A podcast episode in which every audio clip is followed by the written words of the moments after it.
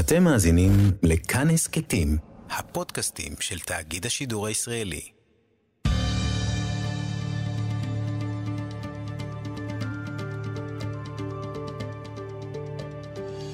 כיוון הרוח עם בני טיטלבוים.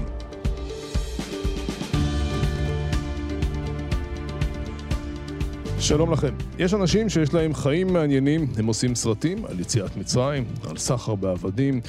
כזהו הבמאי והמפיק חיה יעקובוביץ' שנובר בהיסטוריה ומנגיש אותה לצופה המודרני. יהודי שומר מצוות בתעשיית הקולנוע, בלב התעשייה. הפרק הזה הולך להיות מעניין במיוחד, אנחנו ממליצים לכם להקשיב, ועורך אותו איתי סופרין. אנחנו איתך, הבמאי והמפיק חיה יעקובוביץ' שבאת לאולפנינו. שלום. שלום. תודה. אנחנו מפרים לך בין יבשות, אתה מטייל בין יבשות, נכון? כן, אני עכשיו מצלם, אני עושה סדרה עם הבמאי והמפיק המפורסם ג'יימס קמרון, על אבטאר, על המדע מאחורי אבטאר. שזה מתי אצל האקרנים? בעוד כשנה וחצי, לא הדצמבר הזה, הדצמבר הבא, שאבטאר אמור, אבטאר 2 אמור לצאת. ובינתיים רצה הסדרה על העבדות. כן, על הסחר בעבדים, 400 שנה, 12.5 מיליון אפריקאים, שלקחו אותם מאפריקה, לעולם החדש, ו2 מיליון מתו בדרך, ואז עשינו סדרה של 6 פרקים, אני חושב שבארץ, בסלקום זה 4 פרקים, זה הגרסה של ה-BBC, על הסחר בעבדים, 3 שנים עבדתי על זה. בואו נתחיל. מאיפה מגיע הדרייב? המנוע. למה לעשות סדרה על הנושא הזה? מאיפה מגיע הרעיון בכלל? מתי אתה נדרש לזה? תשמע, יש כל מיני דברים שמעניינים אותי, וברוך השם, אני במקום... אני לא מרגיש שאני הולך לעבודה. כן? משלמים לי לעשות מה שהייתי רוצה לעשות בנקו. אז... עבדתי עם ג'יימס קמרון, כבר עשיתי, זה סרט, עכשיו אני עובד על הסרט הרביעי, הדוקומנטרי שאני עושה איתו, ועשינו סרט דוקומנטרי בשביל National Geographic, הלכתי לחפש את אטלנטיס, האגדית, ושאלו אותי, אגב, קוראים לזה, Atlantis Rising באנגלית, אני לא יודע איך קורא לזה בעברית, אבל זה ב-National Geographic.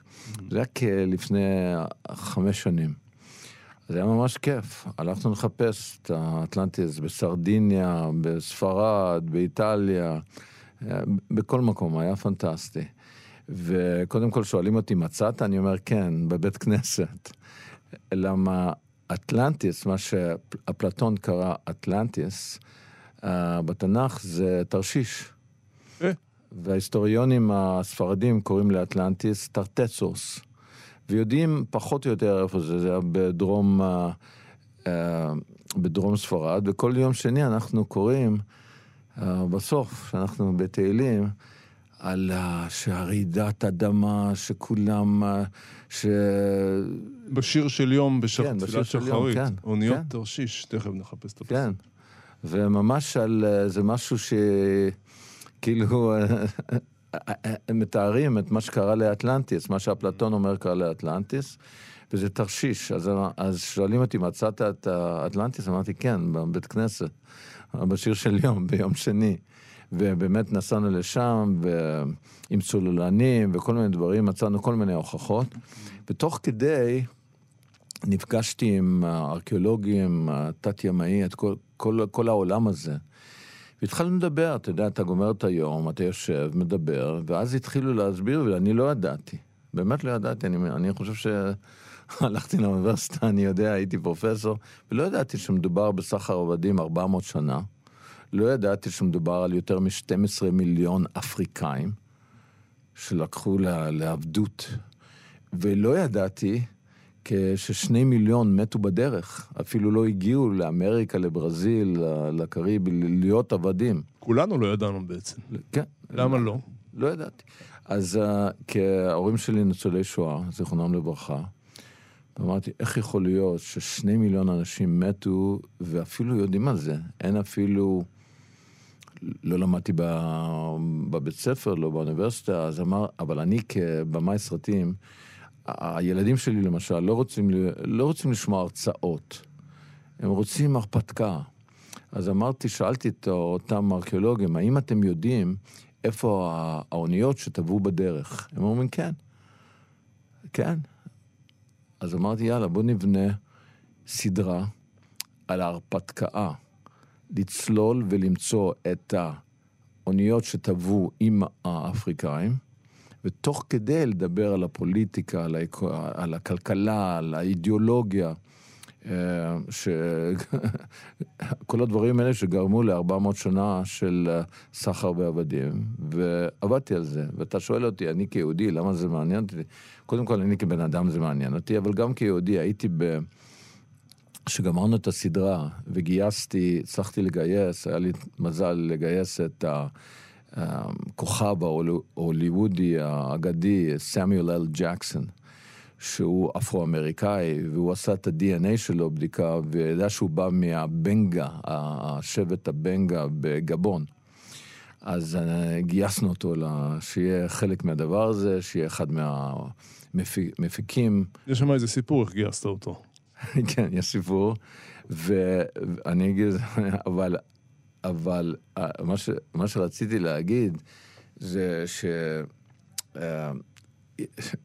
שהגענו איתו, אגב, לגבון והכל, אבל בסוף, הייתה ישיבה של אחד עכשיו זה כבר שידרו את זה ב-147 מדינות. אז אחד מהערוצים שתמכו מההתחלה, יום אחד יש לנו פגישה, ויושבים שם אפרו-אמריקאים, ואחד מהבוסים שם בערוץ אומרת, יום אחד אנחנו נצטרך להתמודד עם זה עם הפיל בחדר, ה-elephant in the room. אני לא ידעתי שאני הפיל בחדר, לא הבנתי על מה מדובר, אז אני שאלתי איזה פיל, אז הם אומרים, אתה לבן, אתה גבר לבן, אז אמרתי, אל תקריא לי לבן. אז פתאום היה ככה, כולם, אף אחד לא אמר, התחיל להסתכל עליי, לראות ממני, אולי יש לי איזה סבא או סבתא אפריקאית, ושהבינו שאין לי, אמרו, מה אתה? אמרתי, יהודי. אז לא דיברו על זה יותר. בסוף, אחד מהחבר'ה שם, האפרו-אמריקאי, בא אליי ואמר, עבדת על כולם, זה יפה מאוד, נחמד, תרגיל נחמד, אבל בסופו של דבר, מה הקשר שלך? עם העבדות. אז אני שאלתי אותו, היום שקמת בבוקר, הסתכלת שמיימה, ואמרת תודה לקדוש ברוך הוא שאתה לא עבד, אז הוא לא ידע אם אני כאילו יורד עליו, הוא אומר, לא, אני אמרתי, אני כן, ואני אומר את זה כמה פעמים ביום, ופעם בשנה, כל המשפחה, אנחנו באים יחד, ואוכלים, ומספרים את הסיפור, שעבדים היינו במצרים, וזה אחרי 3,500 שנה, הטראומה עוד לא עברה, אז אני מבין אותך למה אחרי 150 שנה הטראומה לא עברה, אז אני כיהודי כן יכול להזדהות, דווקא כיהודי, עם הטראומה שלו, עם הסיפור הזה, ויש גם בסדרה... מה הוא אמר אגב? הוא נשאר ככה, הוא באמת אומר, אולי אנחנו גם צריכים פעם בשנה. הסברתי לו על פסח ועל האגדה, והוא אמר, וואו, אין לנו איך להתמודד עם הטראומה שלנו. אין לנו כלים. והיה בשבילו מאוד מעניין שבפסח כל הסיפור.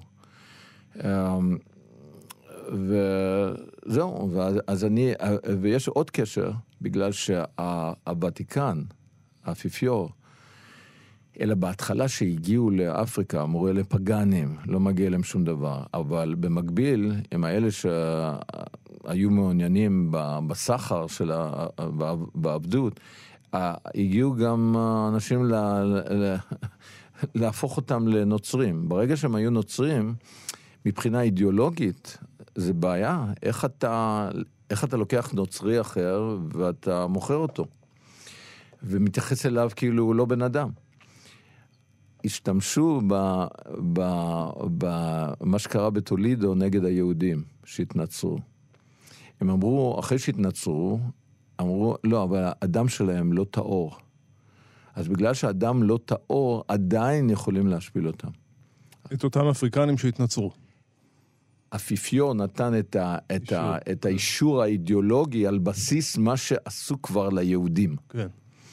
אז מצאתי את הקשר הזה, שאתה מתחיל עם היהודים, ומי יודע איפה זה נגמר. כן, וכמובן, עם הורך ניצולי שואה, לא צריך לספר או לפרט יותר מדי, שהם גם עברו שנים של השפלות. אמא וסבתא, זיכרונם לברכה, לא היו, מרומניה, לא היו באושוויץ למשל, הם היו בטרנסניסטריה, שזה היה הם היו עבדים, זה היה ממש מחנה של עבדים. ואמרתי לו, הרבה פעמים שאומרים לי, הסבא רבא שלי היה עבד, אני אומר, אמא שלי הייתה. אז, והם לא מבינים, בגלל שהם רואים תמיד גבר לבן, הוא מבחינתם... הם חושבים על ג'רי סיינפלד, זה גבר לבן, לא יודע, גבר לבן יהודי, ארצות הברית. פריבלג' אתם אומרים. פריבלג', נכון, וודי אלן, לא יודע, אנשים יהודים לבנים, נתפסים כאנשים חזקים, עשירים. כן. בסדרה עצמה, אגב, הסדרה עצמה עוסקת גם בנושא היהודי, או שרק... כן, מה שאמרתי לך עכשיו על ה... זה נכנס לתוך הסדרה. כן, תשמע, אחד ראיין אותי פעם בניו יורק, ואמר לי, בוא נדבר על הסרטים היהודיים שלך, והלא יהודים. אני אמרתי, אין לי סרטים לא יהודים, אני יהודי. אני, כל דבר שאני, אם אני מביים סרט, אני רואה אותו, אני לא יכול לראות אותו אחרת. אין לי את הצד האנושי והצד היהודי. יש לי רק, אני רואה את זה כיהודי. איך אתה מסביר, איך אנחנו מסבירים לעצמנו? כאנשים, נעזור רק, ש400 שנה זה נמשך הדבר הזה. תשמע, אנחנו נכנסנו לכל הסיפור הזה, קודם כל, הכלכלה של אירופה, הם בנו את זה על הסחר בעבדים. מה שקרה, הם הגיעו לעולם החדש, ושם ראו שהם יכולים, לפני זה, סוכר היה דבר רק לאליטה. אבל ברגע שהתחילו קודם את המקומים, האינדיאנים, אוקיי? הם השתמשו בהם כעבדים, אז באותו רגע סוכר, קפה, טבק, כל הדברים האלה שאתה יודע ממש, הדיקשן, הביאו אותם לאירופה, ואנשים עשו מיליונים. אבל אז מתו כל המקומים, האסטקים, הם מתו ממגפה, בגלל שבאו מיליונים, 100 מיליון מקומיים, מתו בגלל המגע שלהם עם האירופאים, שהביאו מגפה מבחינתם, לא היה להם את הנוגדנים ללחם. אז פתאום היה להם מרקט טוב, היה להם פרודקט טוב, הם רצו למכור את הסוכר, ואת הקפה, ואת הטבק, ואת השוקולד, אבל לא היה למי, זאת אומרת, שיוכלו למכור את זה, לא רק לאליטה, אז אמרו, רגע, יש אפריקאים, להם אין בעיה עם, זאת אומרת, עם כל החיידקים מאירופה, ואז התחיל הסחר, שבנו את כל אירופה על הגב של האפריקאים. כן. אתה יודע שבתורה הנושא של עבדות קיים? כן. קשה לנו אולי להבין את זה היום, אבל... אבל בתורה אתה לא מתייחס לבן אדם, כי אתה לא יכול להרוג אותו, לעשות איתו כאילו הוא פחות מחיה. מה שגם באפריקה יש עבדות, והיה עבדות שהגיעו, אבל לא התייחסו, לא זרקו, בתקופה של הסחר בעבדים, אם מישהו רצה לזרוק 100 שחורים לים, זרק אותם. ואחר כך חזר הביתה ועשה, וקיבל פיצויים על זה שהוא, התייחסו אליהם כמו סוסים. הרגו אותם, אנסו אותם, זה עולם אחר לגמרי, מה שקרה ואגב, כולם חושבים שזה מדובר לארצות הברית. ארצות הברית קיבלו רק 4% מהעבדים שהגיעו מאפריקה. 4. כל השאר מה? אירופה? רובם, לא אירופה. לא, הם רצו שיהיו שם בגלל הסוכר והכל, קפה. דרום אמריקה. כן, ברזיל למשל, קיבלו נדמה לי 60%. או 70%, כל האיים הקרבים. זאת אומרת, רובם הגיעו לברזיל, ואתה רואה את זה היום, בברזיל, אבל רובם היו לא לארצות הברית. אתה אדם דתי שומר מצוות, שזה מוזר, כשחושבים על תעשיית הקולנוע העולמית, זה נשמע הדבר הכי רחוק משמירת מצוות. זה רק דימוי, מיתוס. מה? שקולנוע זה אומר להיות מאוד מאוד חילוני, או שזה מסתדר מצוין? לא, זה כן חילוני. זאת אומרת, אנשים, יש הרבה יהודים, בוא נגיד ככה, ואני עשיתי סרט על איך היהודים המציאו את הוליווד. קראתי לזה הוליווד-איזם. הוליווד-איזם בגלל שזה היה אידיאולוגיה באמת. כולם, כל הסטודיוס היו יהודים. MGM, מטרו גולדן מאיר, כולם יהודים.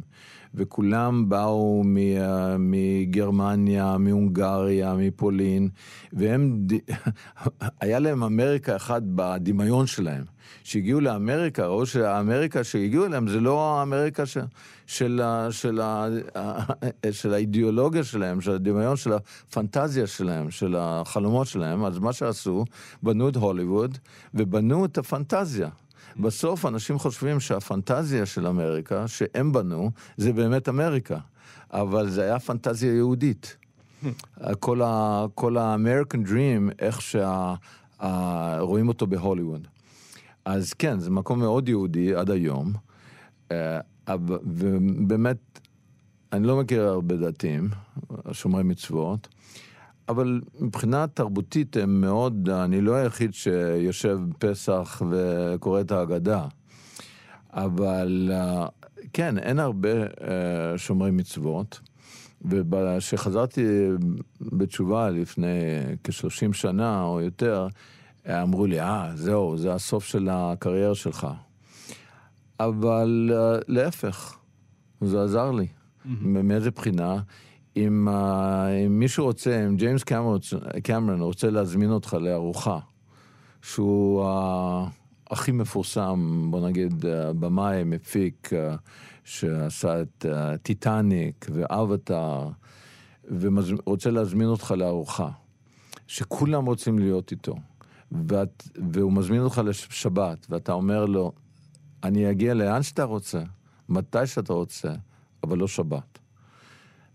הוא לא אומר לך, אז זהו, אז אני כבר, אם הוא בן אדם, וקמרון הוא בן אדם מאוד מאוחד, הוא לא אומר לך, מה פתאום, אתה לא רוצה להגיע, להפך, פתאום הוא רואה שיש לך, דברים שיותר חשובים מפגישה איתו. ואז מזמין אותך, והוא הזמין אוכל כשר, וישבנו ביחד, והוא אכל מה שאני אכלתי. הוא לא רצה לאכול משהו אחר, עם חד פעמי, מזלגות מפלסטיק. אבל זה כשאתה בטופ, חיה יעקובוביץ', כשאתה בטופ, וג'יימס קמרון, חבר שלך, אז הוא יכבד אותך, אבל כשאתה מתחיל, או יש יום צילומים בשבת. אני מדבר על הפגישה הראשונה איתו. הראשונה איתו. מה עושים מיום צילומים בשבת? לא מצלמים, תמיד צריך לתת לאנשים לנוח יום אחד, אז במקום יום ראשון נותנים להם שבת, ולא קרה לי שמישהו אמר, לא, אני נוצרי, אדוק, ואני רק יום ראשון לא יכול, ואם היה אומר לי ככה, הייתי אומר, אוקיי, אל תעבוד.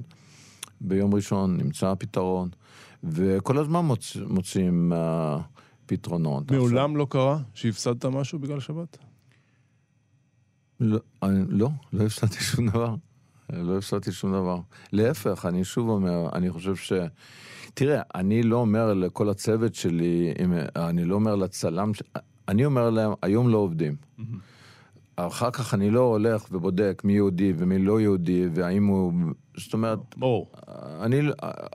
אני לא עובד, ואני אף פעם לא מכריח אף אחד אחר, אני אומר להם, לא עובדים. אתה ממליץ לאדם דתי ללכת להוליווד?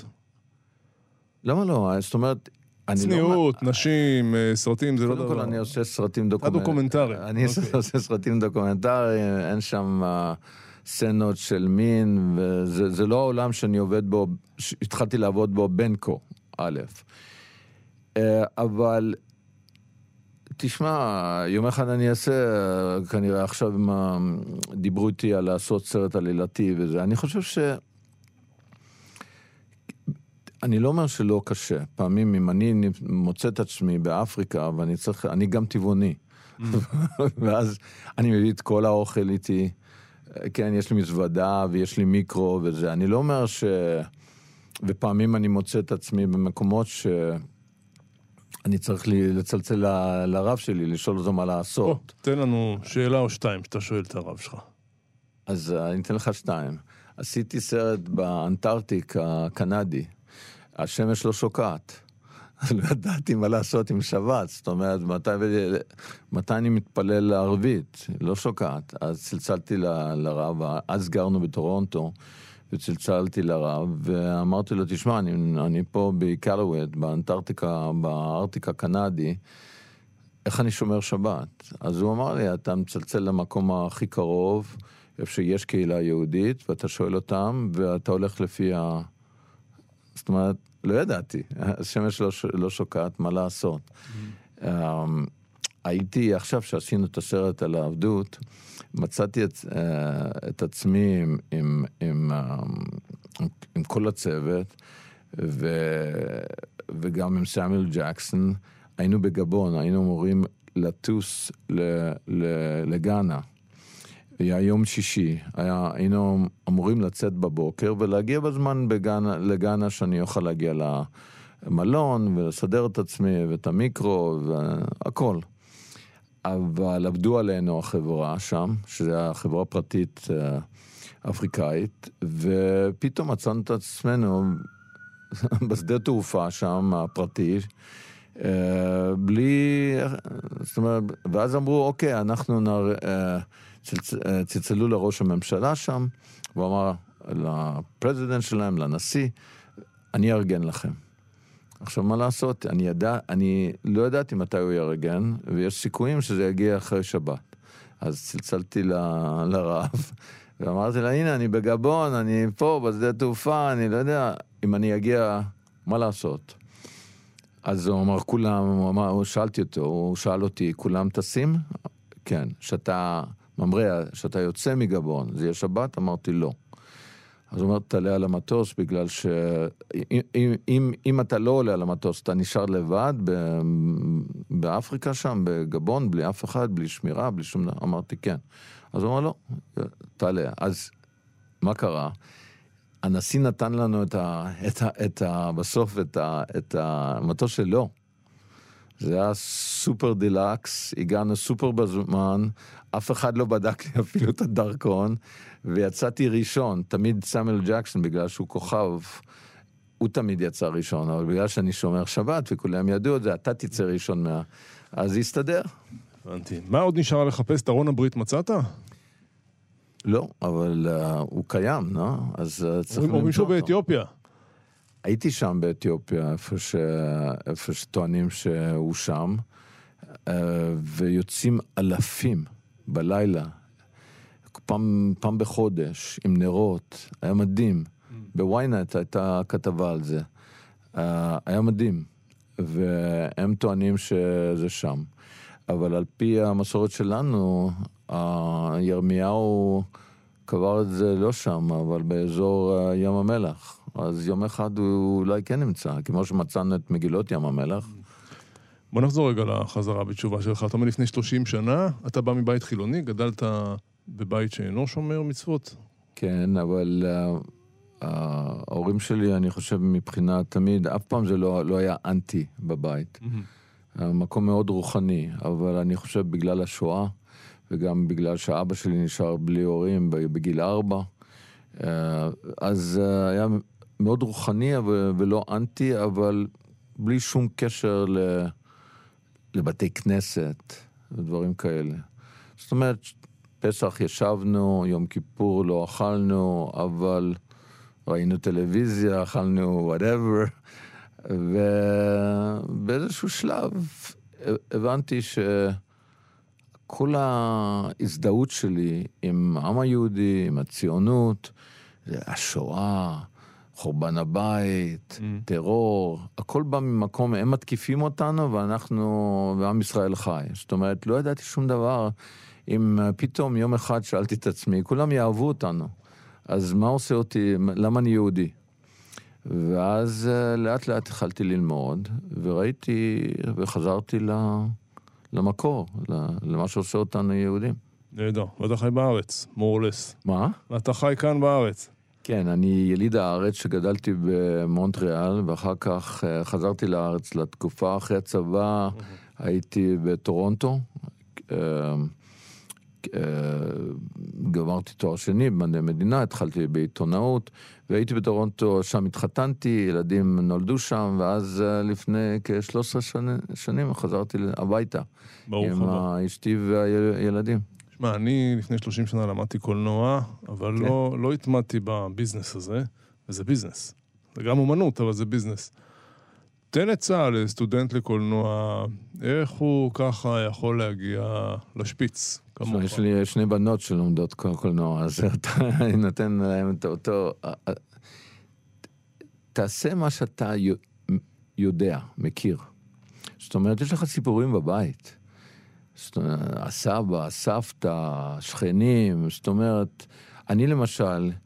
הלכתי לחפש את עשרת השבטים, הלכתי למצוא את ההוכחות בארכיאולוגיה ליציאת מצרים, ומצאנו, כן? ועשיתי סרט הזה. זאת אומרת, לא התחלתי עם העבדות של האפריקאים, התחלתי קרוב לבית, עם הדברים, הסרט הראשון שעשיתי אי פעם, בגלל שאני באתי מהעולם העיתונאות החוקרת, לא למדתי...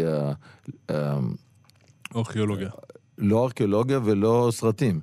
אז באתי מהעולם העיתונות החוקרת, והסרט הראשון שעשיתי פעם, זה היה יהודי אתיופיה. זאת אומרת, עשיתי סרט כדי ללחוץ על ממשלת ישראל, להביא אותם הביתה. והצלחת? אני חושב שהצלחתי. כלומר, המשפחתי, האישי, הלוקלי, הוא האוניברסלי. זה בעצם מה שאתה אומר. בדיוק. שאנשים... מנסים לעשות סרט אוניברסלי, זה לא יצא טוב, אבל שהם נכנסים עמוק לדבר הפרטיקולרי, הדבר שלהם. הקישקה. הקישקה. אז יוצא אוניברסלי. עשיתי סרט על יהודי אתיופיה, בגלל שאכפת לי כיהודי, ויצא סרט שהיה בכל הפסטיבלים, וקיבל, אפילו מהאקדמי, קיבל אות ודברים כאלה. אז אמרתי, וואו, זה עולם מעניין, לעשות סרטים דוקומנטריים, ונשארתי בזה, אבל לא התחלתי ממקום שכאב לי, שרציתי להשפיע, ואני חושב כל אחד יש לו, זאת אומרת, אם הוא גר, הבנות שלי לומדות בספיר, בסדרות, ויש הרבה סיפורים שם באזור. הבנתי. יש לנו עוד דקה. יש עתיד לקולנוע בעידן האינטרנט? חיה יעקובוביץ'. כן, בטח. שהכל חינם ואנשים התרגלו. זה לא חינם, אתה רואה כל מיני, אתה רואה, אם אתה רוצה נטפליקס, אתה צריך לשלם, ועכשיו יש Discovery Plus, ועוד מעט CNN Plus, ואמזון, זה לא חינם, ויש עתיד, בטח שיש עתיד. אני כבר עובד, הסרט שאני עושה עכשיו, על המדע מאחורי הסרטים של ג'יימס קמרון, זה Disney Plus ו-National Geographic, הם ביחד, דיזני, הם שולטים על הכל שם, אז זה כבר בסטרימינג, זה כבר עולם חדש, אבל בעולם, וקשה להתחיל היום, מצד אחד, בגלל שאם אין לך את ג'יימס קמרון או את סמואל ג'קסון, באמת זה קשה, אבל מצד שני, כל אחד יכול עם האייפון, האייפון מצלם יותר טוב ממה שאנחנו השתמשנו לפני 4 שנים. וואו, מטורף, מטורף, כמעט דמיוני. הבמאי והמפיק חיה יעקובוביץ', תודה רבה שבאת לכאן לאולפן, היה מרתק.